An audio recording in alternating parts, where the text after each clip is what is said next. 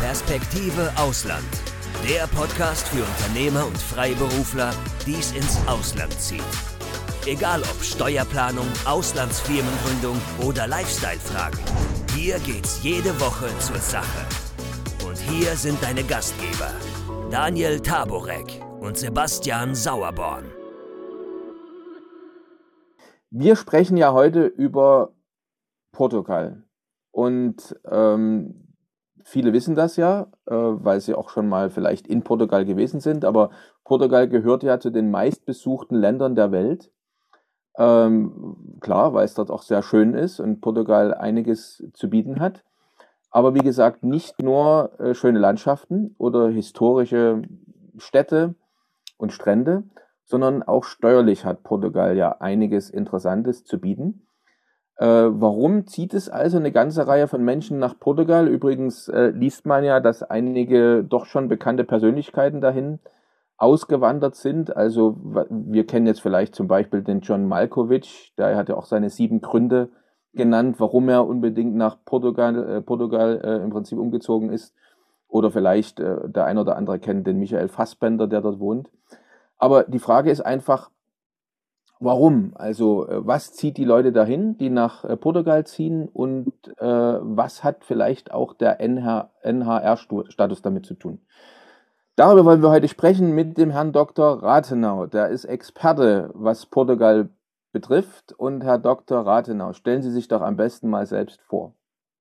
Ja, mein Name ist Alexander Rathenau und ich bin Rechtsanwalt in Portugal, äh, bin auch deutscher Rechtsanwalt äh, und berate viele Mandanten, die also im deutsch-portugiesischen Rechtsfragen, insbesondere Immobilienrecht und Steuerrecht und Umzug nach Portugal und verschiedene Themen, die gerade Personen betreffen, die nach Portugal ziehen wollen, sei es, weil sie dann hier auch ständig leben wollen oder sei es, weil sie hier nur zeitweise im Jahr sich aufhalten möchten. Das ist ganz unterschiedlich. Und ähm, wir sind eine Kanzlei mit Sitz im Algarve, mit einer Dependance in Lissabon und auf den Inseln äh, Azoren und Madeira. Also Madeira kann man sagen, ist so die zweite Algarve äh, Meer und Sonne, gutes Wetter, äh, sehr sicher, nicht weit von Mitteleuropa entfernt, zweieinhalb Stunden Flug. Ähm, und ähm, es hat sich gezeigt seit vielen Jahren, dass äh, gerade Südportugal und auch Madeira sehr stabil sind und sehr beliebt sind, immer beliebter.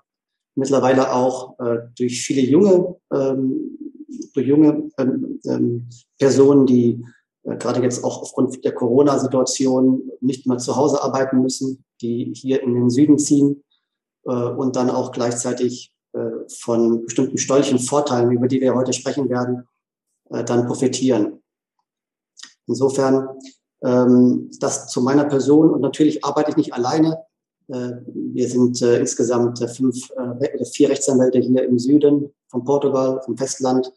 Haben wir noch eine Rechtsanwältin auf Madeira, die für uns arbeitet oder die Teil des Teams ist. Äh, und ähm, in Lissabon haben wir auch noch eine Partnerkanzlei, mit der wir auch im ständigen Kontakt sind und auch dort Mandanten auch empfangen, beziehungsweise auch ähm, für Lissabon dort äh, entsprechend zuständig sind. Ähm, ja, und äh, deswegen freue ich mich auf die Einladung und auf Ihre Fragen und über das Gespräch heute. Ja, sehr schön. Vielen Dank. Äh, jetzt, äh, bevor wir gleich einsteigen, äh, habe ich trotzdem noch eine Frage, was mich noch ergänzend zu Ihrer Vorstellung interessiert. Wie hat sich denn selbst nach Portugal verschlagen? Weil Ihr Familienname klingt ja jetzt nicht portugiesisch. Nein, also ähm, ich bin quasi ein Mitbringsel meiner Eltern, die 1982 äh, nach Portugal gezogen sind. Ähm, und ähm, es war so, dass ich dann hier in Portugal aufgewachsen bin, zur Schule gegangen bin und auch angefangen habe hier zu studieren in Coimbra. Äh, und nach kurzer Zeit bin ich allerdings nach Deutschland gewechselt und habe dort dann mein Studium äh, fortgesetzt und beendet. Aber immer mit dem Ziel, wieder nach Portugal zu kommen. Also es, stand nie außer Frage, dass ich in Portugal entsprechend dann auch beruflich tätig werde. Und so ist es dann gekommen. Und ich bereue, ich bereue es nicht. Schön. Klasse.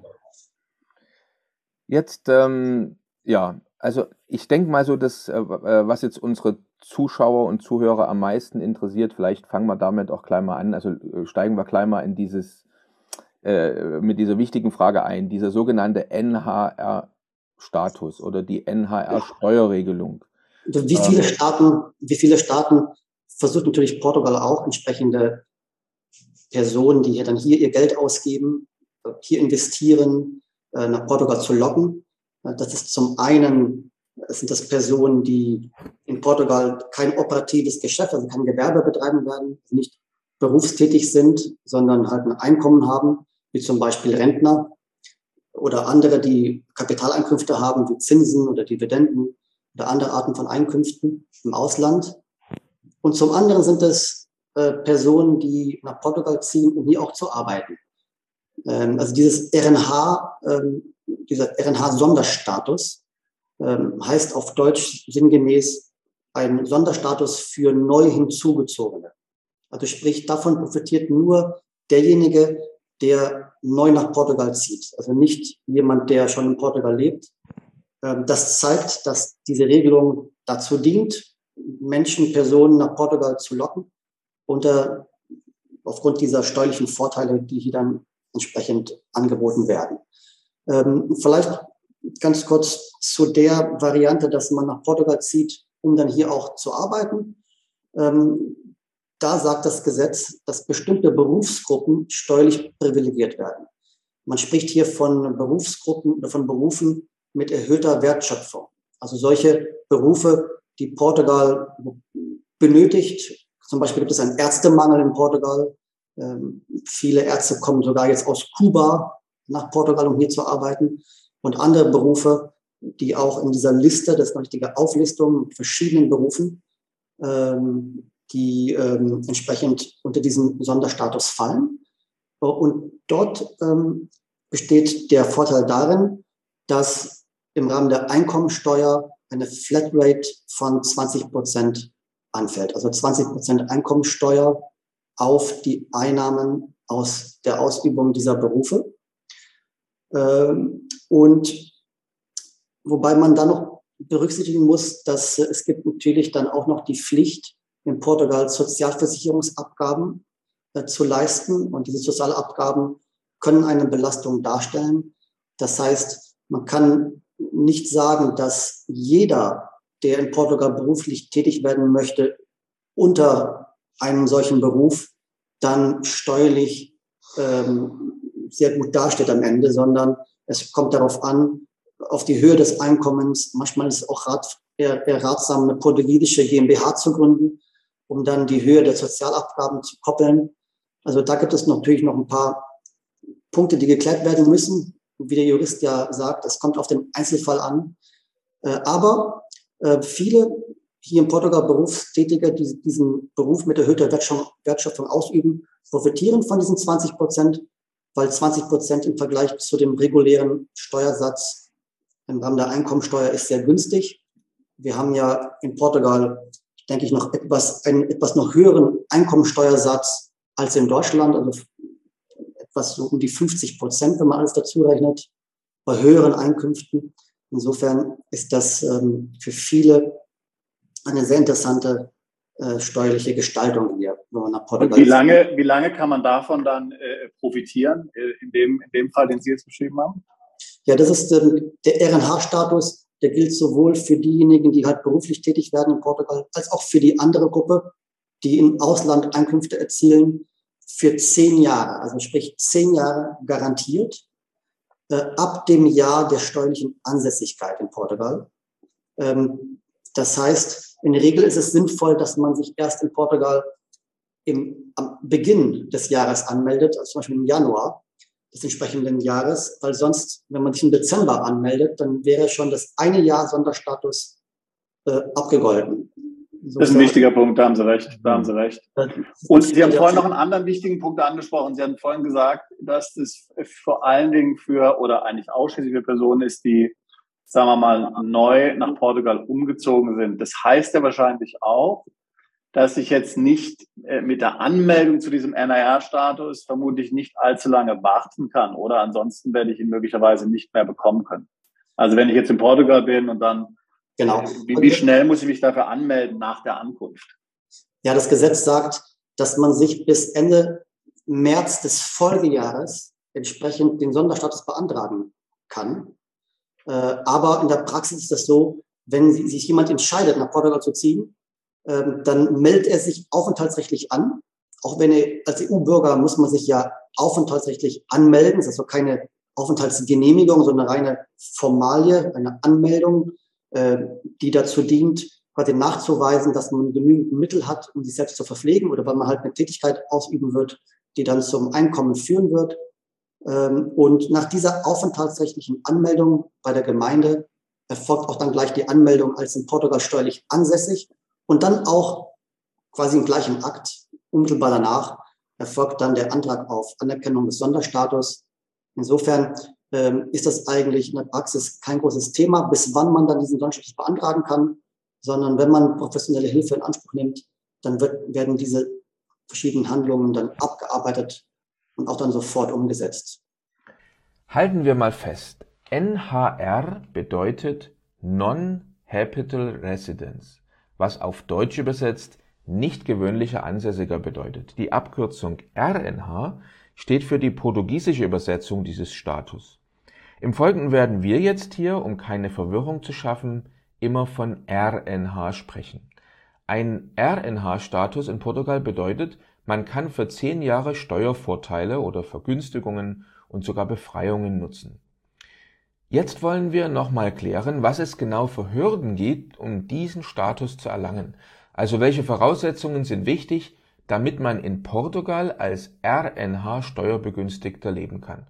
Und was ist mit Interessenten, die Familienangehörige haben, die keinen europäischen Pass besitzen? aber gemeinsam in Portugal leben möchten? Gerne. Äh, also ich, ich mache es mal nach einer Positivliste. Was braucht man, um sich in Portugal aufenthaltsrechtlich zu registrieren? Weil diese aufenthaltsrechtliche Registrierung ist nach der Auffassung des portugiesischen Finanzamtes eine der Voraussetzungen, damit die Person sich dann als auch in Portugal steuerlich ansässig registrieren kann. Das Gesetz sagt eigentlich, wenn jemand über drei Monate in einem zwölf Monatszeitraum sich in Portugal befindet, muss er sich aufenthaltsrechtlich anmelden. Aber wie Sie gerade gesagt haben, EU-Bürger profitieren ja von der Freizügigkeit. Das ist also keine Genehmigung, sondern eine Formalie, die aber dazu dient, gemäß einer Richtlinie des, äh, der Europäischen Union, zu vermeiden, dass es dass ein Sozialtourismus entsteht. Das heißt, man muss einfach nur nachweisen, dass man genügend Mittel hat, um sich zu verpflegen.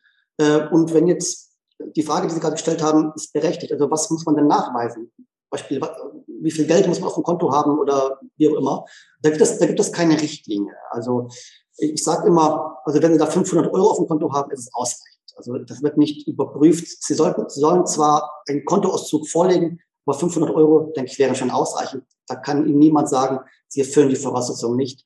Insofern ist das wirklich eine, ja, also keine Hürde, die hier entsteht, ähm, wenn sie sich auch anmelden möchten. Allerdings, was äh, etwas schwieriger sein kann, ist, damit sie sich aufenthaltsrechtlich anmelden, müssen sie einen Wohnsitz nachweisen in Portugal. Und wie können sie diesen Wohnsitz nachweisen? Also zum einen äh, dadurch, dass sie eine Immobilie, also eine Wohnimmobilie gekauft haben, oder sie legen einen Mietvertrag über eine Wohnimmobilie vor.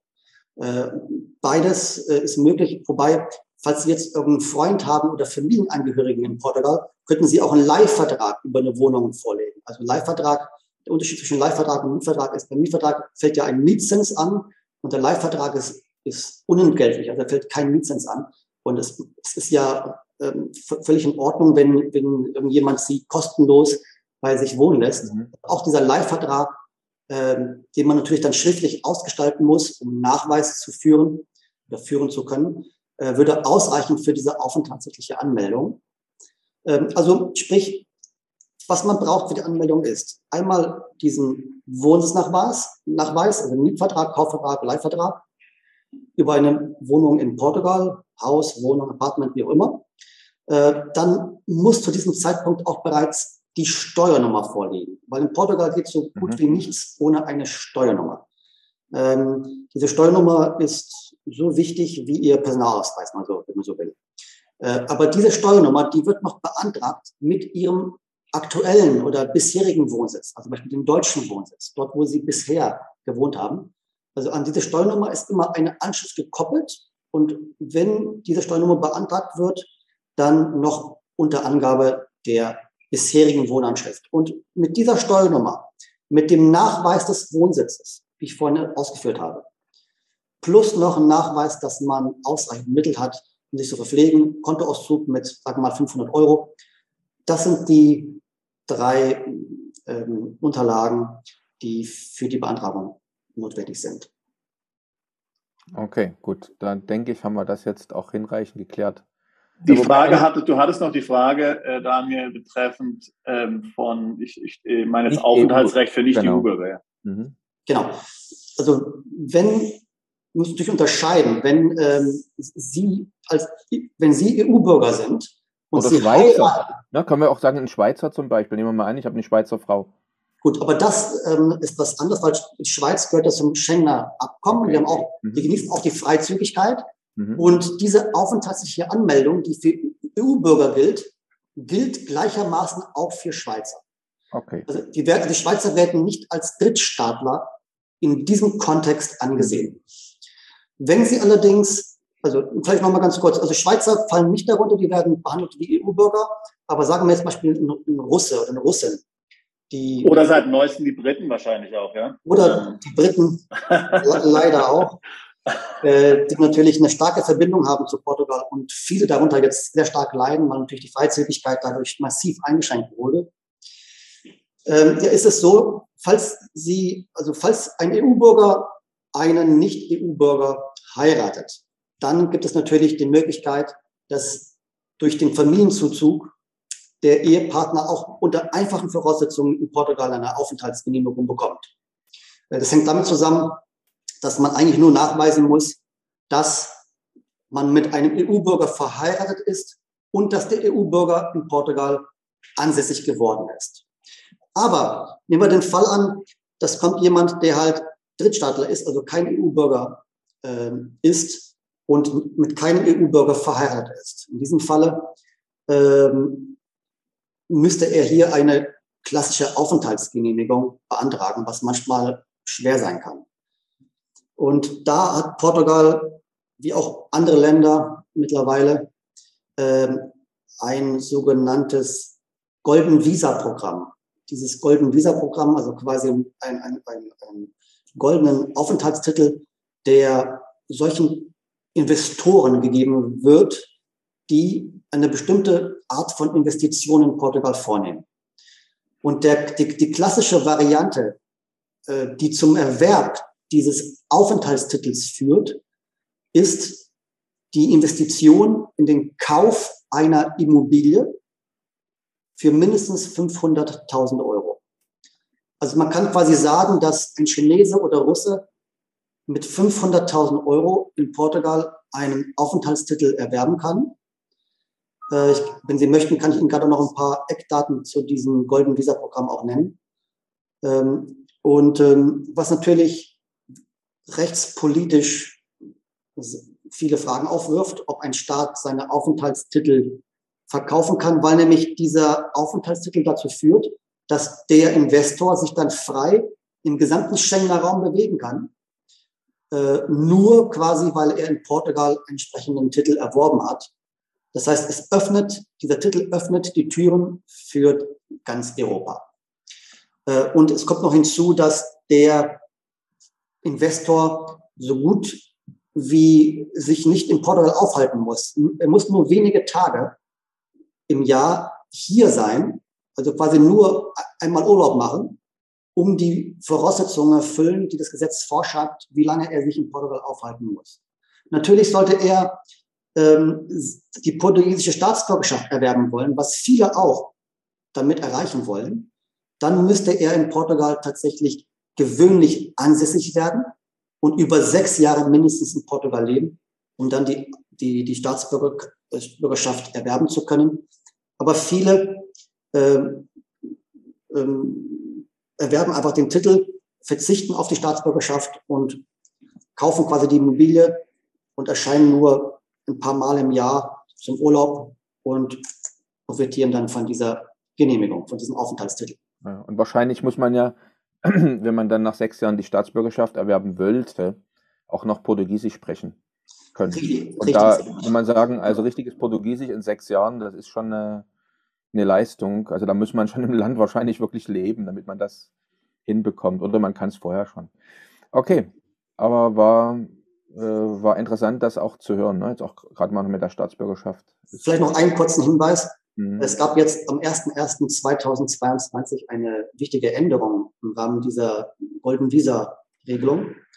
Und zwar, der Gesetzgeber hat gesagt, nee, wir wollen jetzt nicht mehr, dass Immobilien für diesen Aufenthaltstitelerwerb überall gekauft werden können. Insbesondere nicht mehr an der Küste und nicht mehr in den Großstädten Lissabon und Porto. Mhm. Deswegen ist es jetzt so, dass man nur noch diese Immobilien für den Golden Visa äh, Titel erwerben kann in bestimmten Regionen, insbesondere im Inland und auf den Inseln Madeira und Azoren, die ja zu Portugal gehören. Äh, das heißt, es gibt jetzt hier eine Einschränkung, die vielleicht dazu führen wird, dass nicht mehr so viele Anträge gestellt werden, wobei es noch genügend Flächen gibt und viele schöne Immobilien gibt, die hier in Betracht kommen. Hm. Okay. Sehr interessant. Ähm, jetzt, ähm, wir hatten jetzt ja über, äh, über den RNH-Status schon gesprochen und äh, Sie hatten ja die erste Gruppe an Personen erwähnt, die davon profitieren können, nämlich Personen, die letztlich dann in Portugal einer Beschäftigung nachgehen ähm, äh, und sich dann dort ähm, anstellen lassen entsprechend dann 20 Prozent Steuern nur bezahlen. Ähm, es gibt ja noch eine andere Gruppe, ähm, vor allen Dingen auch für unsere Mandanten, die fallen dann eher unter die Gruppe, sage ich mal, der, der Unternehmer. Aber ich möchte vielleicht davor nochmal über eine Subgruppe sozusagen sehr sprechen. Ähm, und da geht es um die Rentner und Pensionäre. Ähm, wir haben jetzt in der Vorbereitung, äh, auch zu der Folge heute mit Ihnen, ähm, doch einige äh, Dinge gefunden. Da scheint einiges in Bewegung zu sein. Also zum einen mal wurde, glaube ich, eine Steuer eingeführt in Portugal von 10 Prozent auf ausländische äh, Pensionen.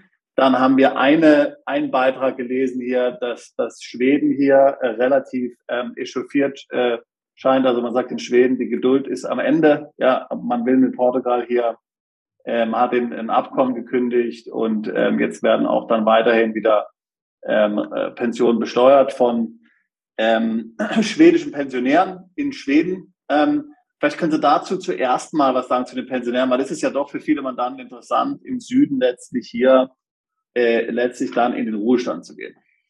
Ja, also Portugal sah vor einiger Zeit noch 0% Steuern auf Ruhegehälter vor. Ich sage jetzt mal Ruhegehälter als Oberbegriff von Pensionen und Renten und was auch immer noch darunter fällt. Ruhegehälter im weitesten Sinne, die dazu dienen, ähm, sich nach der Beendigung des aktiven Arbeitslebens abzusichern. Ähm, und es war so, dass Portugal 0% vorsah und viele Staaten haben dann gesagt, es kann doch nicht sein, dass unsere Staatsbürger nach Portugal ziehen und dann dort 0% Steuern zahlen.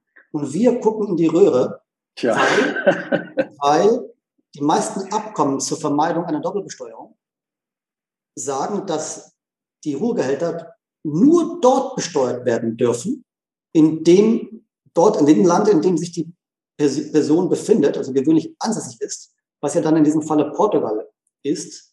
Und das führte dazu, dass quasi viele nach Portugal gezogen sind und hier gar keine Steuern mehr zahlen mussten und auch keine Steuern auf ihre Ruhegehälter in dem Staat zahlen mussten, wo sie die Ruhegehälter bekommen, herbekommen. Wir sprechen Schweden und anderen skandinavischen Ländern. Und gerade diese skandinavischen Länder haben sich da doch sehr aufgeregt. Auf politischer Ebene natürlich hat es dazu geführt, dass ein gewisser Druck entstanden ist in Portugal. Und der Gesetzgeber hat dann gesagt, Mensch, was machen wir jetzt? Äh, lass uns hier irgendwie den, den Wind aus den Segeln nehmen. Aus dieser die Kritik ist doch schon sehr groß. Und dann hat der Gesetzgeber in Portugal entschieden, dass er halt dann eine 10% Steuer einführt, also von 0% direkt auf 10%, was im Vergleich, wenn man jetzt die Besteuerung der Renten in den Staaten ähm, vergleicht oder berücksichtigt, wo die Renten herkommen, hat da, da stellt man fest, dass die Steuerlast doch meistens 10 Prozent doch überschreitet, so dass 10 Prozent immer noch attraktiv sind für viele Rentner, gerade Rentner, die höhere Ruhegehälter beziehen. Ähm, und das hat auch gefruchtet. Gefruchtet deswegen, weil erstens tatsächlich ähm, das Interesse von Rentnern nach Portugal zu ziehen, wegen den 10 Prozent, so gut wie nicht gesunken ist, obwohl wir jetzt 10 Prozent äh, zahlen müssten hier. Und ähm, die Kritik ist quasi nicht mehr da. Also die Staaten akzeptieren das, dass Portugal eine Steuer hebt, wenn auch nur 10 Prozent, aber immerhin. Und gerade auch Deutschland, im Verhältnis zu Deutschland, gab es ja immer diese Diskussion. Ähm, das deutsche Finanzamt war bisher immer der Auffassung, dass bei Renten, also Renten der deutschen Rentenversicherung, wenn die in Portugal nicht besteuert werden, dass es dann zu einem Rückfall des Besteuerungsrechts zugunsten Deutschland kommt. Gemäß DWA nehme ich an, hat Deutschland ja mit etlichen Ländern solche Klauseln. Ja, ja wobei das deutsch-portugiesische DWA diese Klausel nicht beinhaltet. Aber trotzdem Aha. wurde es so ausgelegt, in diesem, im Lichte anderer DBAs, die diese Regelung so vorsehen, was natürlich für einen Juristen doch etwas merkwürdig vorkommt, äh, aber so war es bisher immer. Äh, und durch die Einfuhr dann dieser 10% Steuer ähm, ist es jetzt klar geregelt. Also Deutschland darf auch Renten der deutschen Rentenversicherung nicht mehr besteuern an der Quelle, also quasi in Deutschland, sondern nur noch Portugal darf eine Steuer erheben. Und das wären dann unter diesem Sonderstatus diese 10 Prozent. Das heißt, deutsche Rentner, Pensionäre, also Privatrenten, öffentliche, rechtliche Renten, beide Kategorien werden in Portugal zu 10 Prozent besteuert und Deutschland hat kein Besteuerungsrecht mehr. Wir kennen ja ähnliche Regelungen auch aus anderen Ländern, zum Beispiel Malta, wo die, allerdings die Steuer auch in Malta bei 15 Prozent liegt. Also 10 Prozent äh, scheint auf jeden Fall äh, auf jeden Fall ein guter Deal zu sein. Und ich glaube, Sie werden dem wahrscheinlich zustimmen und wir werden sicherlich gleich nochmal darüber reden, ähm, wenn wir über die anderen RNH-Kandidaten äh, sprechen. Wir kommen ja immer mehr eigentlich dazu, zu einem System, wo eigentlich diese, wo man gar keine Steuern mehr zahlt, dass es das eigentlich nicht mehr gibt. Ja, also das heißt im Grunde, ähm, es wird sich alles daraufhin bewegen, auch bei, bei Eingriff das Unternehmen. Man muss sich irgendwo geschickt ansiedeln, äh, dass man möglicherweise geringe Steuern bezahlt, aber diese Nullsteuerlösung, meiner Meinung nach jedenfalls, die sind im Auslauf. Ähm, das wird also immer weniger geben. Ja, also insofern liegt, glaube ich, diese Regelung in Portugal voll im Trend. Man legt eben eine Steuer fest, damit können die anderen EU-Staaten, wie Sie schon gesagt haben, im Grunde sich nicht mehr äh, beschweren. Damit erfüllt man alle Anforderungen der Nutzer ist trotzdem eigentlich noch relativ gut raus, wie ich schon gesagt habe, mit 10 Prozent. Ich meine, damit wird jeder gut leben können. Und ich denke, so nach und nach werden diese ganzen Nullsteuer-Ausnahmestati mehr oder weniger alle aufgelöst werden. Also was, was noch in, in Diskussion ist, ähm, aber schon lange in Diskussion ist, ist, ob Deutschland das DBA, also das Abkommen zur Vermeidung der Doppelsteuerung mit Portugal ändern möchte, mit der Folge, dass Ruhegehälter nicht mehr in Portugal, im Ansässigkeitsstaat, sondern im Quellenstaat besteuert werden. Aber das ist schon so lange irgendwie eine Diskussion und ich habe jetzt keine Information darüber, dass das jetzt tatsächlich umgesetzt wird und wenn, wenn überhaupt, dann auch wann. Ähm, aber das ist auch eine, eine Möglichkeit, sagen wir mal so, die Deutschland hätte, natürlich müsste dann eine Einigung erzielt werden mit Portugal, dieses Besteuerungsrecht entsprechend zu, zu ändern.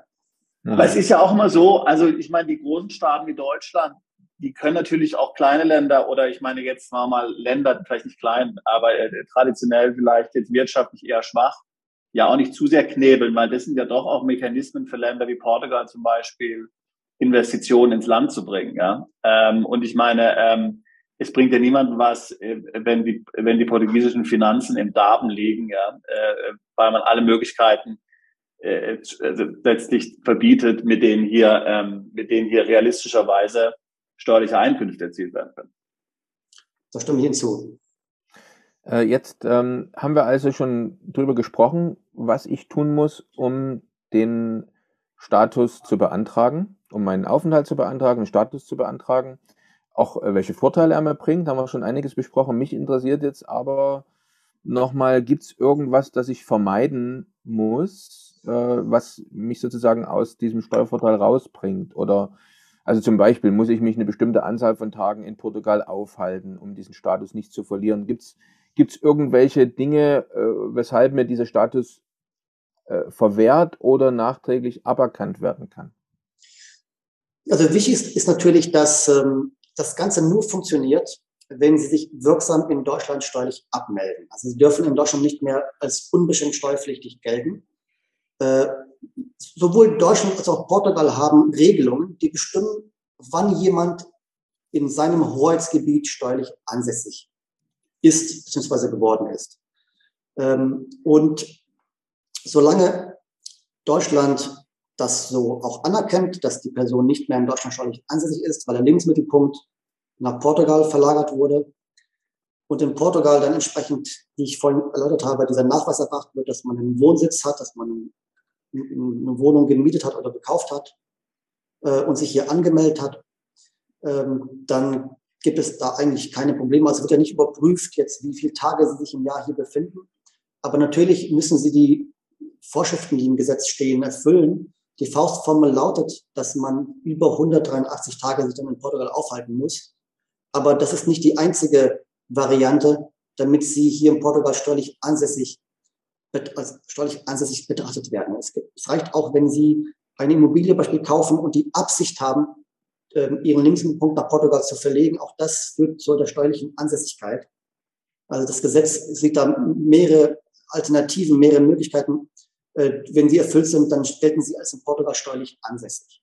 Mhm. Also in der Praxis ist es eher so, dass ähm, es wichtig ist, dass sie sich in Deutschland steuerlich abmelden können, wirksam, und in Portugal dann die Formalien erfüllen, die hier vorgesehen sind, ähm, und ihren Lebensmittelpunkt in Portugal auch dann haben. Aber es gibt jetzt keine Regelung, die sagt, dass sie jetzt irgendwie zählen müssen, wie viele Tage sie im Jahr dort sind und oder dort sind. Darauf kommt es am Ende nicht an. Und diese zehn. Und ich glaube, wir sagen auch immer wieder, also, und, und das ist, glaube ich, auch, äh, das ist, glaube ich, auch ganz wichtig, ja. Ähm, man muss natürlich vor allen Dingen beachten auch, dass man jetzt in keinem anderen Land möglicherweise einen Lebensmittelpunkt auslöst. Also zum Beispiel dadurch, dass man jetzt in Deutschland noch eine Wohnung hat, ähm, äh, die man nutzen kann, äh, dadurch, dass sich natürlich in Deutschland nach wie vor maßgeblich aufhält. Ja. Äh, also das ist fast das größere Problem. Ja. Also ähm, und, und wie gesagt, also man muss schon richtig natürlich umziehen. Idealerweise, äh, meiner Meinung nach, muss, muss die Wohnung im neuen Wohnsitzstaat, ob das jetzt Portugal ist oder auch ein anderer Wohnsitzstaat, dann ähm, idealerweise die einzige Wohnung sein, der Hauptwohnsitz. Ähm, und wie gesagt, man darf es natürlich in keinem anderen Land einen Lebensmittelpunkt auslösen oder, oder einen steuerlichen Wohnsitz, äh, um hier kein Problem zu bekommen. Genau.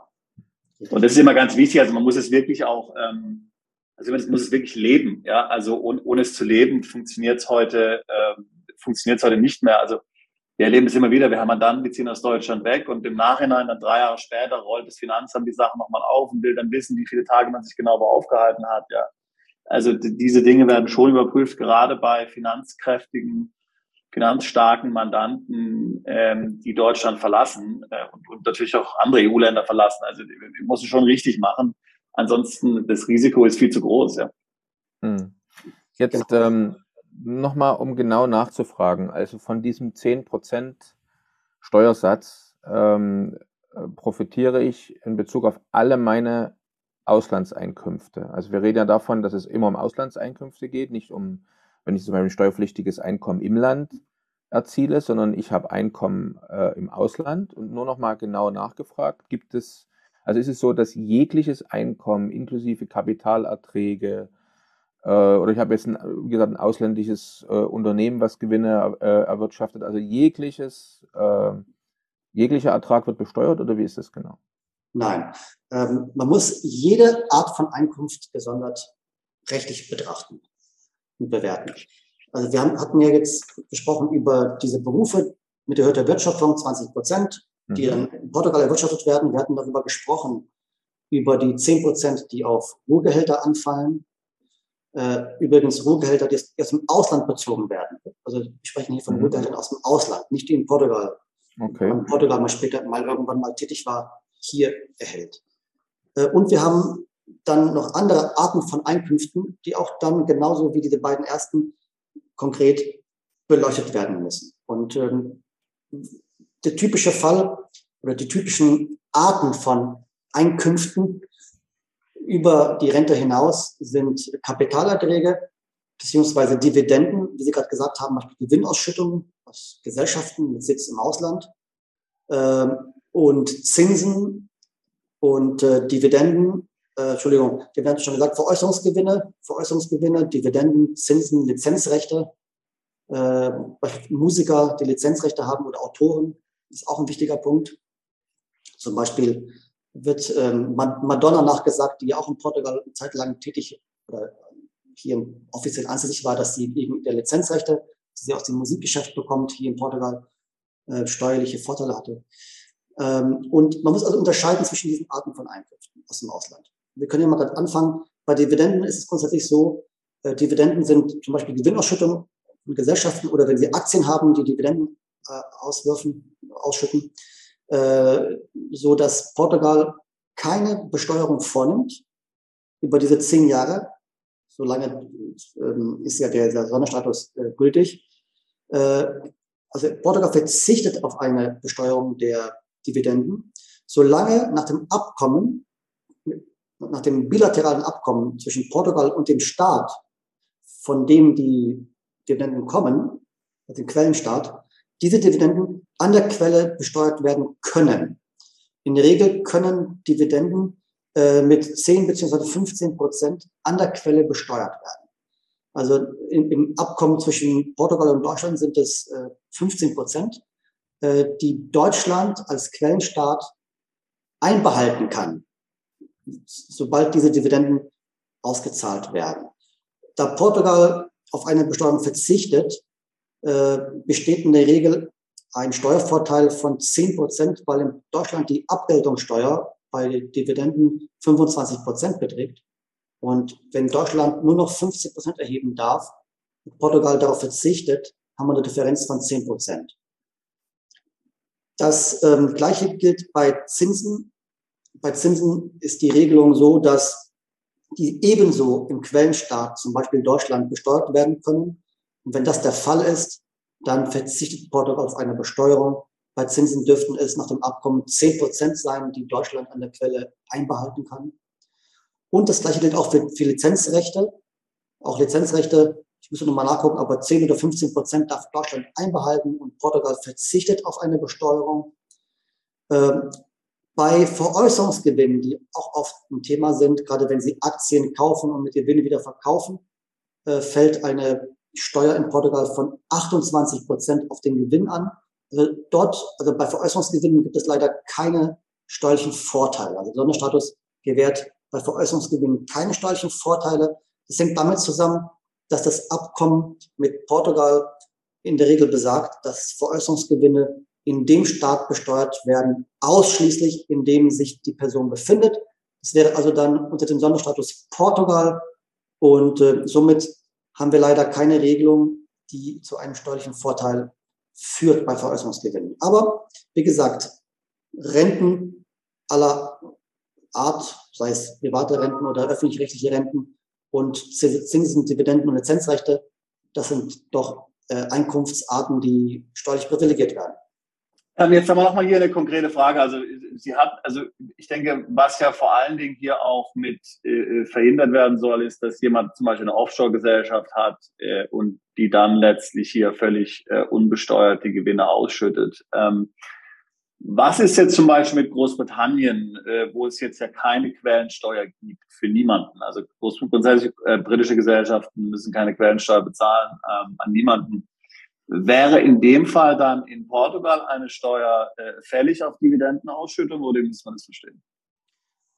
Ich, ich kenne jetzt das Abkommen mit, äh, mit Großbritannien, das Doppelschlagsabkommen nicht auswendig, aber sollte in dem Abkommen stehen, und ich vermute, dass das so ist, weil die meisten Abkommen richten sich ja nach dem OECD-Modell, dann steht dort auch, dass rein rechtlich Großbritannien das Recht hätte, diese Einkunftsarten an der Quelle mit maximal 10 bzw. 15 Prozent zu besteuern.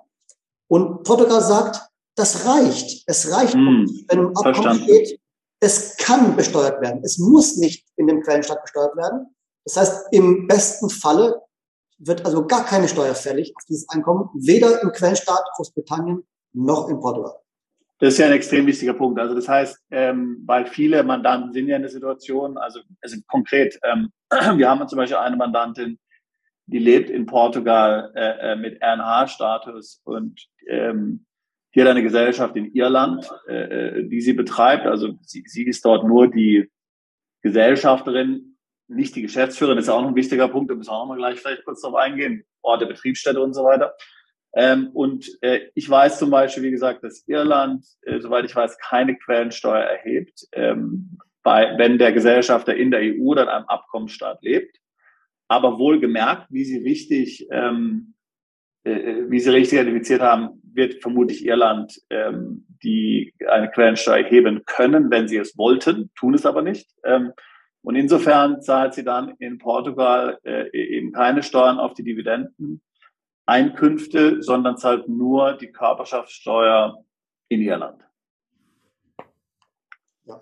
Jetzt ähm, interessant. Jetzt hat der Sebastian gerade schon ein, wichtig, ein wichtiges Thema noch angeschnitten, was mich auch sehr interessiert. Also ich wohne jetzt in, in Portugal und habe eine ausländische Firma. Ich bin jetzt äh, die gesamte Zeit sitze ich in meinem Büro oder in, mein, in meinem Homeoffice äh, und leite von Portugal aus mein Auslandsunternehmen. Und in dem Auslandsunternehmen entstehen jetzt Gewinne, Einnahmen. Wie ist das? Löst das wie in vielen anderen Ländern ja auch dann eine, eine Betriebsstätte aus in, in Portugal, die dann auch äh, steuerpflichtig wird? So wie ist das geregelt? Ja, ja. ja also ähm, ganz genau. Also das portugiesische Handels, äh, das Gesetz über die Handelsgesellschaften äh, besagt, dass wenn jemand, der eine ausländische Gesellschaft binden kann, also gerade Geschäftsführer, Handelsvertreter, Prokuristen oder ähnliche, insbesondere klassischen Geschäftsführer oder Vorstand, wenn der in Portugal ansässig wird und hier, von hier aus dann diese Gesellschaft leitet, dann muss diese ausländische Gesellschaft eine Betriebsstätte in Portugal gründen. Das heißt, die, die, die Gesellschaft, er darf gar nicht hier tätig werden, ohne dass eine Betriebsstätte gegründet wird oder wurde. Ähm, das ist eine, eine, eine, wir müssen also nachweisen, dass die Gesellschaft existiert durch entsprechende Dokumente. Dann wird diese Gesellschaft, diese Betriebsstätte dann gegründet, mit dem portugiesischen Handelsregister eingetragen und hat dann eine eigene Rechtspersönlichkeit, wenn man so will. Also, und hat einen Vertreter, der in Portugal tätig ist für diese Niederlassung. Und diese Einkünfte, die diese Betriebsstätte in Portugal generiert, werden dann in Portugal besteuert.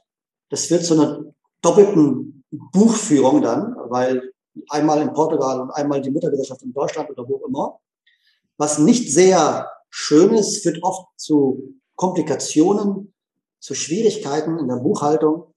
Ähm, deswegen ist es so, dass die allermeisten unserer Mandanten äh, diesen Weg nicht gehen, sondern vielmehr, wenn sie in Portugal operativ tätig werden wollen, dann gründen sie eine portugiesische Gesellschaft, deren Gesellschafterin, gerne auch Alleingesellschafterin, dann die ausländische Gesellschaft wird, äh, so dass dann äh, diese Situation viel klarer buchhalterisch, steuerlich ähm, behandelt werden kann Außerdem ist es so, dass es gibt Rechtsprechung in Portugal, die besagt, dass der Vertreter der Niederlassung unter Umständen persönlich haftbar gemacht werden kann für Verbindlichkeiten der Niederlassung. Auch das, also die Frage der Haftungsbegrenzung, äh, ist ein Thema, das oft dazu führt, dass, dass man sich dann entscheidet, in Portugal eine eigenständige portugiesische Gesellschaft zu gründen.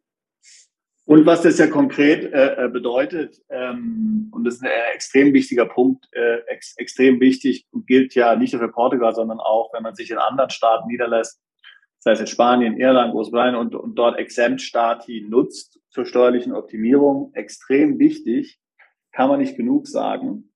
Sie können nicht der Geschäftsführer dieser Gesellschaft sein, sondern Sie müssen zurücktreten, wenn Sie Geschäftsführer sind. Äh, Sie müssen vor Ort einen Geschäftsführer haben am Sitzstand der Gesellschaft. Das kann auch kein Erfüllungsgehilfe sein. Ja.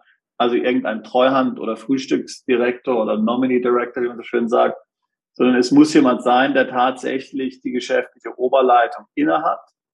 Sie können selbst nur noch Gesellschafter sein äh, in mehr oder weniger einer passiven Funktion. Natürlich, Sie können in der Gesellschafterversammlung abstimmen, ganz klar, ähm, aber nicht mehr das Tagesgeschäft der Gesellschaft leiten, da ansonsten, wie es Herr Dr. Radner gerade beschrieben hat, eine Betriebsstätte in Portugal ausgelöst wird mit allen möglichen unangenehmen Konsequenzen. Erstmal macht es den RNH-Status zunichte. Äh, mehr oder weniger die Vorteile möglicherweise ähm, oder ziemlich sicher. Und dann gibt's haftungsrechtliche Probleme, macht alles Leben wahnsinnig kompliziert. Also ganz wichtiger Punkt. Auch man kann auf keinen Fall Geschäftsführer äh, äh, der Gesellschaft sein. Und das würde wahrscheinlich auch gelten, wenn jetzt zum Beispiel jemand eine GmbH in Deutschland hat, muss gar keine steueroptimierte Gesellschaft sein. Jemand ist GmbH-Geschäftsführer, ist ja oftmals der Fall, Gesellschafter, Geschäftsführer in Personalunion. Er muss dann dort weg, er muss dieses Amt letztlich niederlegen vor dem Umzug, um hier dann äh, äh, keine ungewollten Überraschungen zu erleben. Ganz genau. Und, und Portugal hat ja auch relativ günstige äh, Körperschaftssteuer, also eine, eine portugiesische GmbH zahlt auf den Inseln 14,7 Prozent derzeit Körperschaftssteuer. Es gibt keine Gewerbesteuer und in Portugal auf dem Festland maximal 21 Prozent auf den Gewinn Körperschaftssteuer. Also ich könnte zum Beispiel sagen, ich gründe mir eine eigene Servicegesellschaft äh, in Portugal, wo ich angestellt bin. Mein Gehalt werde dann mit 20 Prozent versteuert. Naja, möglicherweise nicht, ähm, weil ich ja nicht unbedingt jetzt eine solche, einen Beruf habe. Aber jedenfalls muss er dann dieses Gehalt in Portugal versteuern äh, und kann dann letztlich für die Gruppe äh, äh, tätig sein, denn die beiden Gesellschaften können einen Vertrag miteinander haben, dass die portugiesische Gesellschaft äh, Dienstleistungen erbringt, zum Beispiel für die deutsche oder britische oder sonst eine Gesellschaft. Und vielleicht darf ich noch sagen dazu, dass die portugiesische Gesellschaft, wenn, wenn der Geschäftsführer nach Portugal zieht und diesen Sonderstatus RNH beantragt, dann wäre sein Geschäftsführergehalt, den er aus der portugiesischen Gesellschaft erhält, unter dieser Flatrate von 20 Prozent.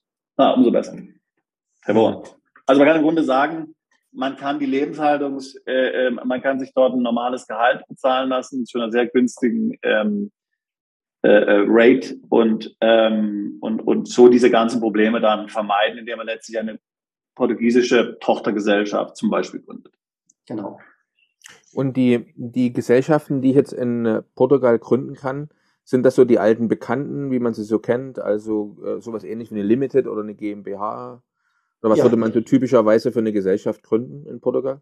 Ja, für mittlere, also für kleine und mittlere Unternehmen äh, äh, ist, ist, die portugiesische GmbH das, das, das, das, das äh, Nordplus Ultra. Die portugiesische GmbH, die ähnelt sehr der deutschen GmbH, aber auch das deutsche GmbH-Gesetz die, Portugies die portugiesischen Gesetzgeber inspiriert hat. Insofern gibt es da, denke ich, keine große Überraschung für jemand, der sich etwas im deutschen GmbH-Recht auskennt. Hm. Ähm, insofern ist das äh, der richtige Weg, die GmbH. Eine Aktiengesellschaft eher dann bei größeren Unternehmen ähm, kommt eher seltener vor. Okay. Ähm, wir wollten gern noch mal auf ein anderes Thema zu sprechen kommen. Ich, ich habe noch gerade, ich habe noch eine kurze Frage, bevor wir jetzt mit dem, mit dem Krypto-Thema äh, loslegen. Ähm, noch eine Frage kurz zu dem, zu dem RNH-Status. Ähm, ähm, wir haben ja in verschiedenen Ländern, äh, äh, wie zum Beispiel in Großbritannien, in, in Malta und in Irland, äh, zu den klassischen herkömmlichen Non-Dom-Status, der anders ist leicht als der RNH-Status. Und, und dort ist letztlich immer auch die Besteuerung eine Frage der äh, sogenannten Remittance, also ähm, solange, wenn Auslandseinkünfte in dem Wohnsitzland verbraucht werden oder dort hinüberwiesen werden, löst das eine Besteuerung aus. Ähm, mein Verständnis ist von Portugal und dem RNH-Status, dass das ganz klar nicht der Fall ist. Im Gegenteil, es ist sogar gewünscht, dass die Auslandseinkünfte entsprechend in Portugal ausgegeben werden.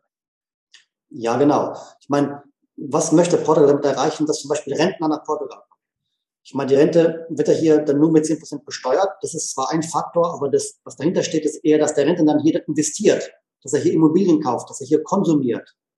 Ähm, das ist ein wichtiger Punkt. Und äh, ähm, das Gleiche gilt natürlich, äh, also im Grunde genommen möchte der portugiesische Gesetzgeber damit erreichen, dass man das Kapital, das man hat, hier nach Portugal verschiebt und hier investiert und hier anlegt. Ähm, das ist, sagen wir mal so, ähm, eines der Gründe mhm. dieser Sonderstatus. Also keine Remittance-Basis hier in, bei RNH-Status, wie man das kennt, eben, wie schon gesagt, aus Malta, aus Irland oder aus UK, sondern hier ist alles, hier geht es im Grunde, hier kann man mit den Mitteln dann machen, ähm, äh, was man will. Wohlgemerkt immer natürlich in dieser zehn-Jahres-Periode, die man hier ja maximal hat äh, für den genau. Status. Wobei die, die, ähm, die Schweizer fragen natürlich oft, ja, was ist denn mit der Vermögensteuer? Gibt es eine Vermögensteuer in Portugal? Was mache ich, wenn ich hier ein Vermögen habe? Wie wird das besteuert? Und es gibt also keine Vermögensteuer, ähm, ähnlich wie in der Schweiz, in Portugal. Also grundsätzlich wird nur das Einkommen besteuert und nicht das Vermögen.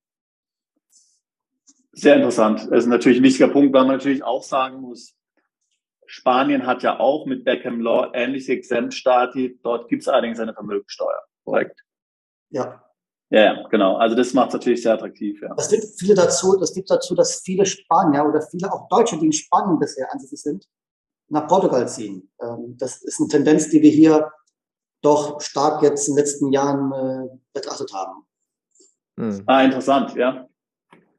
Äh, ah, ja der, der direkte Nachbar verliert einige steuerliche ja, Steuerbürger mhm. äh, und die nach Portugal ziehen.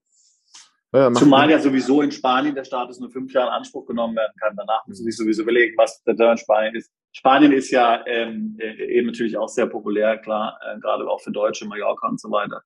Klar, muss man sich überlegen, was er danach macht. Und eben Portugal, äh, Portugal ist ja naheliegend dann, ja. Portugal setzt ja voll auf das Konzept, dass Vermögen im Land ausgegeben werden soll, um die eigene Wirtschaft zu stärken. Auch die Mehrwertsteuer liegt ja hier immerhin bei 23 Prozent.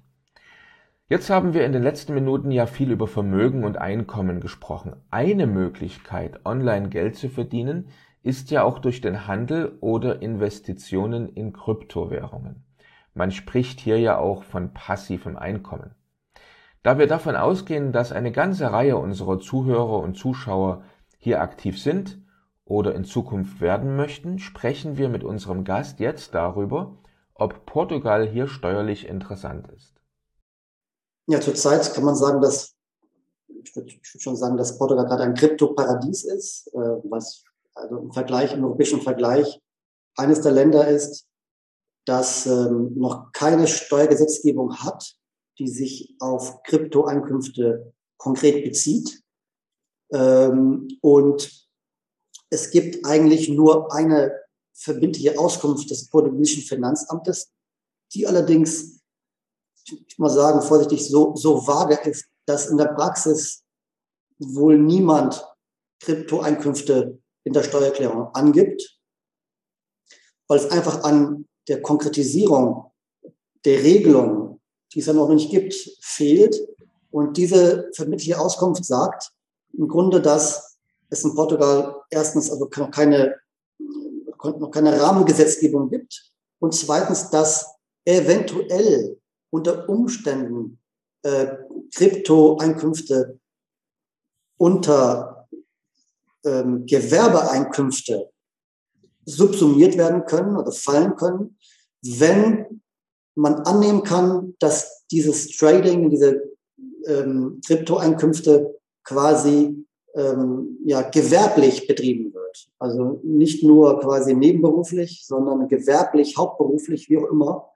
Ähm, wenn das der Fall ist, dann könnte man es als Gewerbeeinkünfte, also als, wären, als hätten sie jetzt irgendwie ein Schuhgeschäft eröffnet und würden Schuhe verkaufen, äh, ansehen, sodass das da auch besteuert werden muss. In Portugal spricht man von der Kategorie B, weil B im portugiesischen Steuergesetz Einkünfte aus Gewerbebetrieb ist oder sind. Und ähm, aber wie gesagt, äh, es gibt also noch keine Rahmengesetzgebung und, und das führt dazu, dass man quasi äh, nicht genau weiß, ist man jetzt Gewerbetreiber da, weil man nur die Kryptoeinkünfte hat oder wo ist die Grenze? Das ist so alles in der Luft. Und ähm, ich denke, dass vielleicht der Gesetzgeber auch absichtlich noch keine Regelung getroffen hat, weil ähm, wenn man mal anschaut, in Portugal gibt es zwar auch Menschen, die Kryptoeinkünfte haben, aber im Vergleich zu anderen, die aus dem Ausland kommen und Kryptoeinkünfte haben, haben Portugiesen doch im Durchschnitt doch eher sehr geringe Einkünfte aus Kryptowährungen, weil auch die Gehälter natürlich in Portugal, das Einkommen allgemein, das Einkommensniveau in Portugal doch sehr niedrig ist im Vergleich zu anderen Ländern. Ähm, was dazu führt, dass wenn jetzt Portugal eine Besteuerung jetzt einführen würde, dann würde der Staat wenig Steuern einnehmen aus diesen Krypto, ähm, ähm, aus diesen Krypto-Einkünften und würde natürlich im Falle einer Besteuerung den Menschen, den Personen, die nach Portugal ziehen wollen, aufgrund dieser Steuerbefreiung oder dieser Nichtregelung der Besteuerung der Kryptoeinkünfte, ja, dazu führen, dass die halt dann nicht kommen. Und das wäre halt dann wiederum eine hohe Anzahl von Personen, die dann hier doch ihr Geld ausgegeben hätten.